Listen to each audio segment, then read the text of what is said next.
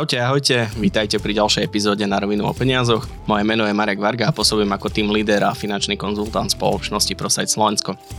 Poje Národná banka Slovenska alebo Európska centrálna banka počul snáď už každý. Ale čo sa za tým pojmom skrýva, čo to obnáša, aké majú činnosti a čo tieto dve organizácie vlastne majú na starosti, to už vie asi málo kto. Preto som rád, že dnes prijal moje pozvanie ľudový Dodor, viceguvernér Národnej banky Slovenska, zároveň aj vysokoškolský pedagóg, ekonóm, spisovateľ, ktorý vydal bestseller Rýchlo kurz geniality, vrelo odporúčam. Ľudovit, vitajte. Pekný deň všetkým. Ľudovit, na začiatok by som sa vás chcel opýtať, aká je vlastne úloha Národnej banky Slovenska? Tak, tak najstručnejšie sa to dá povedať, že to je taká asi banka bank, ktorá sa snaží, aby ten finančný systém bol stabilný, aby peniaze cirkulovali v ekonomike a vlastne sa dostali všade tam, kde, kde ich ľudia alebo firmy potrebujú. Takže to je taká asi základná úloha každej centrálnej banky. Zároveň vlastne vykonávate aj dohľad nad, nad finančným trhom. Hm, ako si to máme predstaviť? Vydávate nejaké licencie alebo podobne, alebo stražíte banky? Áno, áno, máme také komando a posielame do každej banky, aby sme ich tam strážili. Nie, nie, nie celkom, ale, ale samozrejme máme e, ten dohľad postavený na tom, že veď sme videli vo finančnej kríze, ako e, pády, reťazové pády bank alebo finančných inštitúcií dokážu zamávať e, celým svetom dokonca. Takže sa snažíme tomu predchádzať, to je vždy lepšie ako potom hasiť požiar.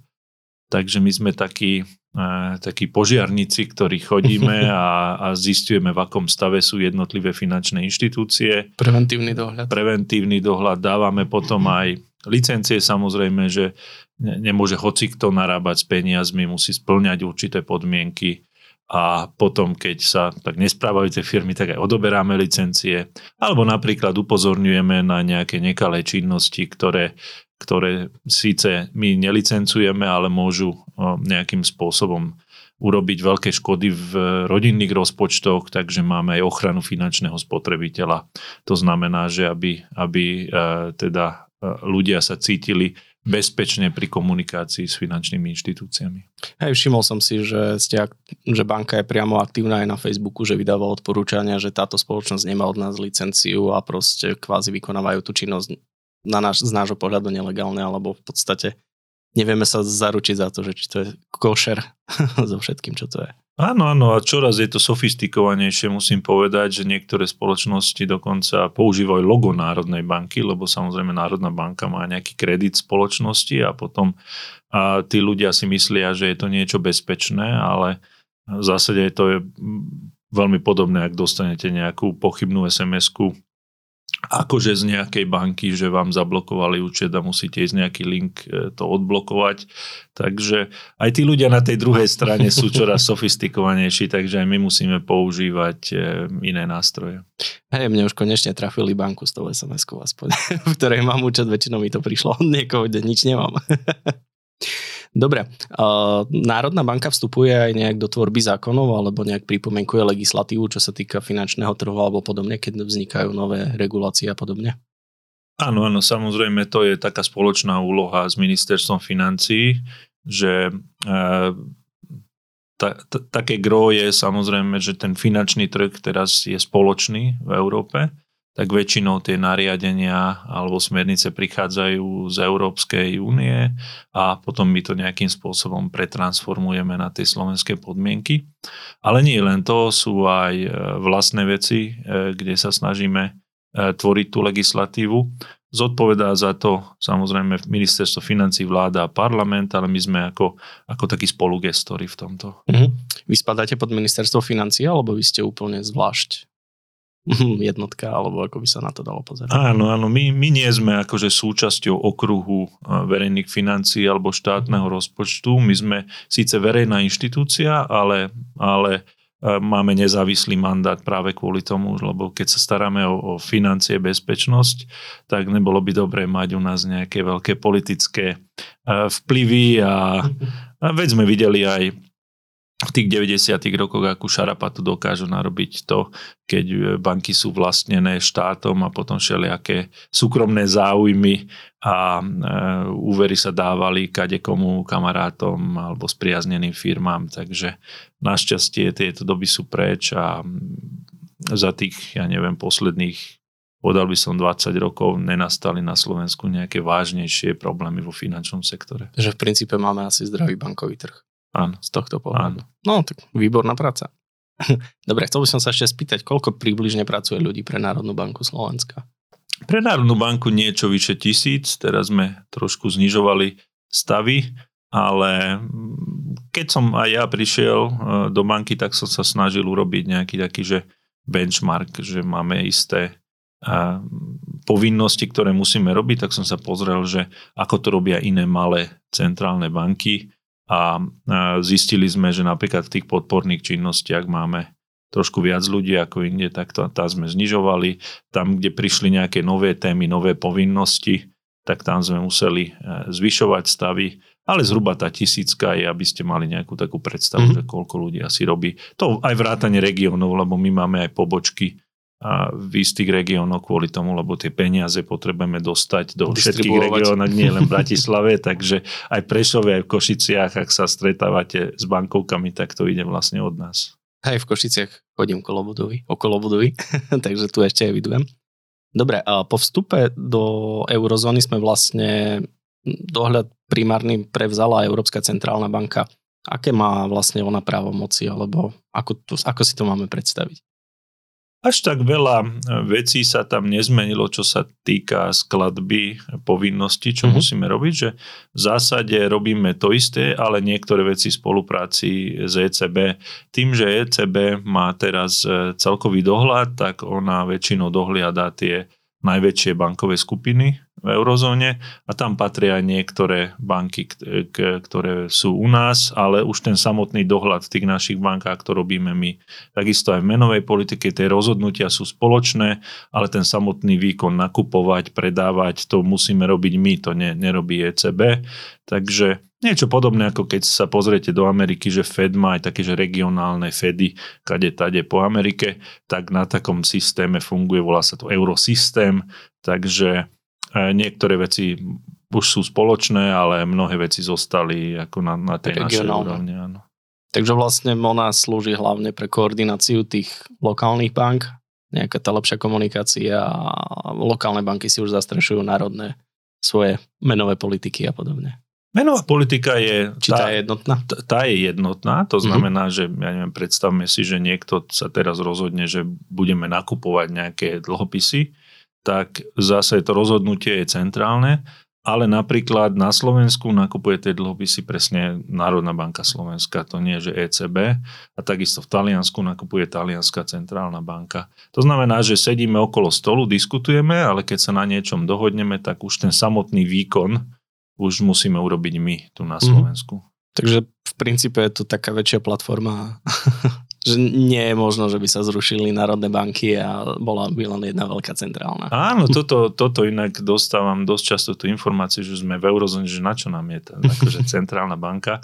No ale niekto taktiež musí tú hotovosť doniesť do tých košíc alebo, alebo do obchodu. Niekto musí zabezpečiť, aby keď vyťahnete kartu a platíte v obchode, aby to z jednej banky odišlo do druhej, platobné systémy. Niekto musí urobiť ten dohľad nad tými bankami a nad, nad celým finančným trhom. Takže teoreticky sa to dá urobiť to, že veľa ľudí presunieme do Frankfurtu a oni by to robili z Frankfurtu, ale nedáva to zmysel. Samozrejme, keď hovoríme o Slovensku, je lepšie byť tu a lepšie, lepšie tieto činnosti áno, zabezpečovať. No áno, jeden veľký moloch by to bolo ešte komplikovanejšie, možno ešte viacej ľudí by trebalo zamestnať, keby no všetci no boli na služobkách. Minimálne všetci boli na služobkách na Slovensku, áno. No tak to by bola ešte väčšia diera do rozpočtu. Dobre, aké sú vlastne postupy oboch bank, ak sa snažíme nejak udržiavať infláciu, hej? lebo teraz počúvame inflácia 13, 14, 15 a ako vlastne tie banky sa snažia tú infláciu krotiť? Aké majú nástroje vôbec? V zásade tie nástroje sú veľmi podobné, ako počúvate z celého sveta, že momentálne vidíte, že centrálne banky zvyšujú úrokové sadzby. Robia to najmä preto, aby teda trošku ochladili infláciu na tom strednodobom horizonte. To, čo centrálne banky nedokážu robiť zo dňa na deň, znižiť tú infláciu, ak inflácia je vyvolaná neviem, cenami energii alebo potravín. A to vidíte aj z toho, že v regióne, keď sa pozriete, kde sú momentálne úrokové sadzby centrálnych bank Maďarsko 13, Česká republika, Polsko tiež 6-7, ale inflácia nie je o moc nižšia. Takže centrálne banky vedia liečiť len na takom strednodobom horizonte, lebo lebo my nevieme dodať peniaze do, e, do domácnosti a firiem ani odtiaľ zobrať peniaze. My len meníme cenu peňazí, čo sú vlastne úrokové sadzby a len tak motivujeme cez cenový mechanizmus. A samozrejme, keď zdražia, napríklad, lebo keď my zvýšime úrokové sadzby, tak sa zvýšia všetky a to vidíte teraz na hypotékach, na firemných úveroch a až cez tento cenový mechanizmus následne sa vieme dostať do do tých domácností a firiem.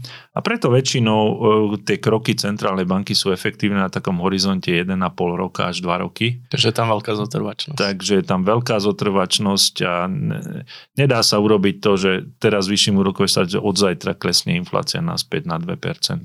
Ale tento úrokový kanál je asi taký najtradičnejší spôsob, ako centrálne banky bojujú voči cenovým nárastom.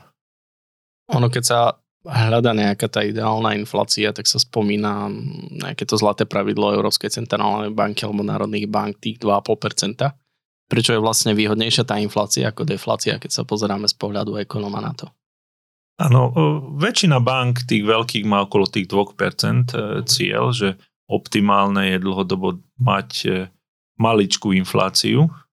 Prečo práve 2%? Na to sú nejaké aj, aj dobré dôvody možno, možno aj k tým sa dostaneme, ale veľa ľudí sa pýta, že, že prečo nie je deflácia, veď keď ceny klesajú, tak je to super, nie? Že môžem si kúpiť viacej z toho uh, svojho platu. A sú tam minimálne tri také dôvody, ktoré, uh, pre, kto, pre ktoré sú uh, deflačné tlaky oveľa nebezpečnejšie ako napríklad nejaké mierne inflačné tlaky. A to prvé je, že keď máte nejaký úver, a, a zrazu ceny klesajú a tým pádom aj, aj mzdy by mali postupne mhm. aspoň klesať alebo stagnovať, tak čoraz ťažšie budete splácať tie dlhy, ktoré máte, lebo z menšieho platu ten istý úver sa spláca horšie.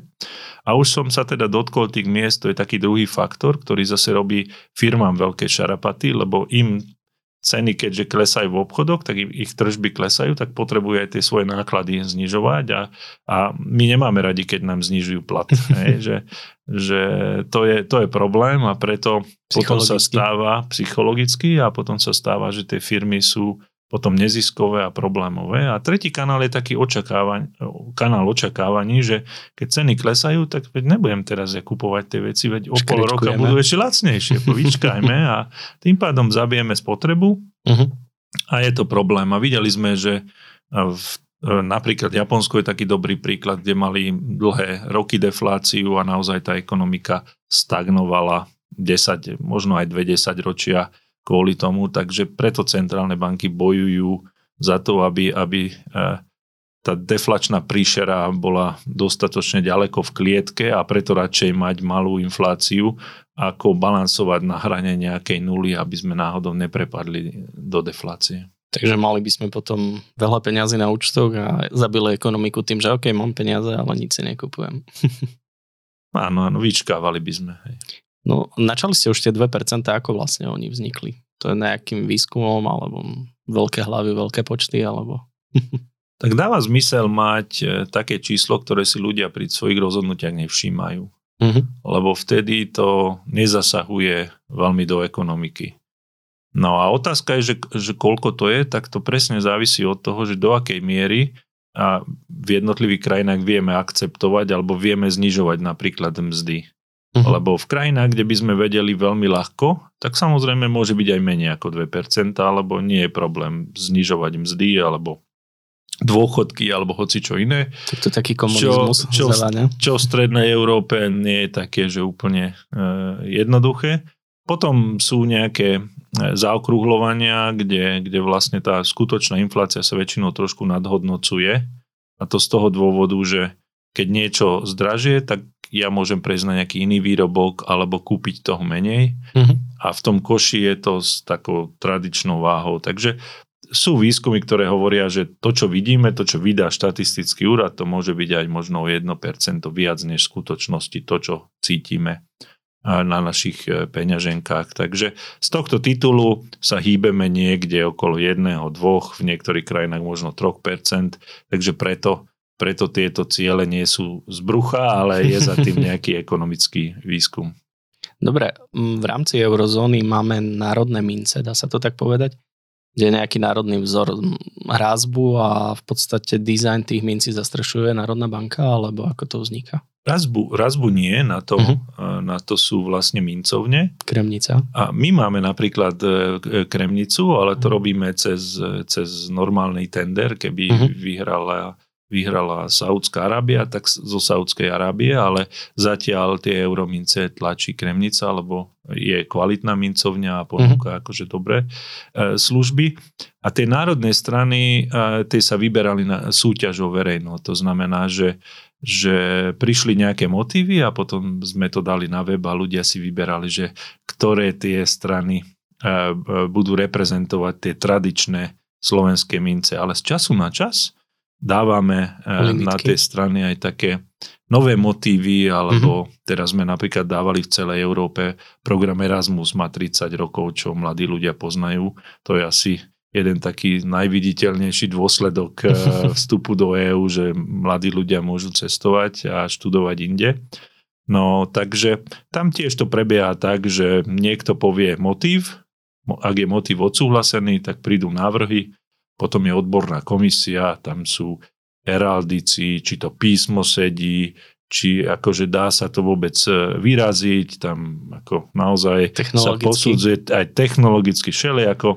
A na konci prídu nejaké návrhy, prvá cena, druhá, tretia, ale konečné slovo má banková rada, to znamená, že my, ktorí tam sedíme okolo stola, tak sa pozrieme na tie návrhy a, a zhodnotíme a vyberáme. Dosť často vyhrá samozrejme niečo, čo aj komisia odporúčala. Stáva sa, že máme trošku iný názor a, a vtedy môže vyhrať aj, aj niekto, kto sa umiestnil na druhom mieste. To isté je vlastne aj pri tých limitných minciach, aj tie pamätné a podobné, alebo to už nezastrešuje Národná banka. Áno, áno, to, to tiež robíme vlastne my, ten samotný výber a, Mhm. mm-hmm. a taktiež Kremnica pre nás vyrazí tú mincu. A tam my najskôr oslovíme celú verejnosť, rôzne inštitúcie, že ja neviem, keď je rok 2023, tak aké výročia máme, 100 rokov čoho, 150 mm-hmm. rokov, 300 rokov.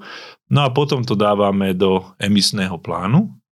No a, a, a potom teda oslovíme tých autorov, ktorí donesú, celkom zaujímavé to vyzerá, také sádrové odliadky, nevieme, kto to robil a potom sa vyberá, až keď Národná banka povie, že ten, e, tento návrh sa nám páči, až vtedy sa otvoria tie obálky, že kto to vlastne urobil. Mhm. No aj mať stále len Štefanika na každej minci by bolo trošku nuda.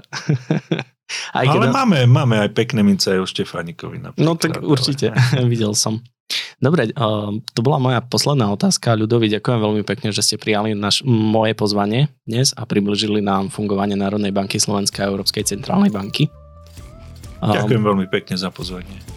Moje meno je Marek Varga, sprevádzal som vás dnešným podcastom. Ak by ste potrebovali poradiť vo svete financií alebo mali návrh na témy alebo otázky, ktoré vás zaujímajú, neváhajte ma kontaktovať na marekvarga.prosite.sk Môžete nás sledovať na Facebooku, Instagrame, na webe na rovinu online, sme už aj na TikToku.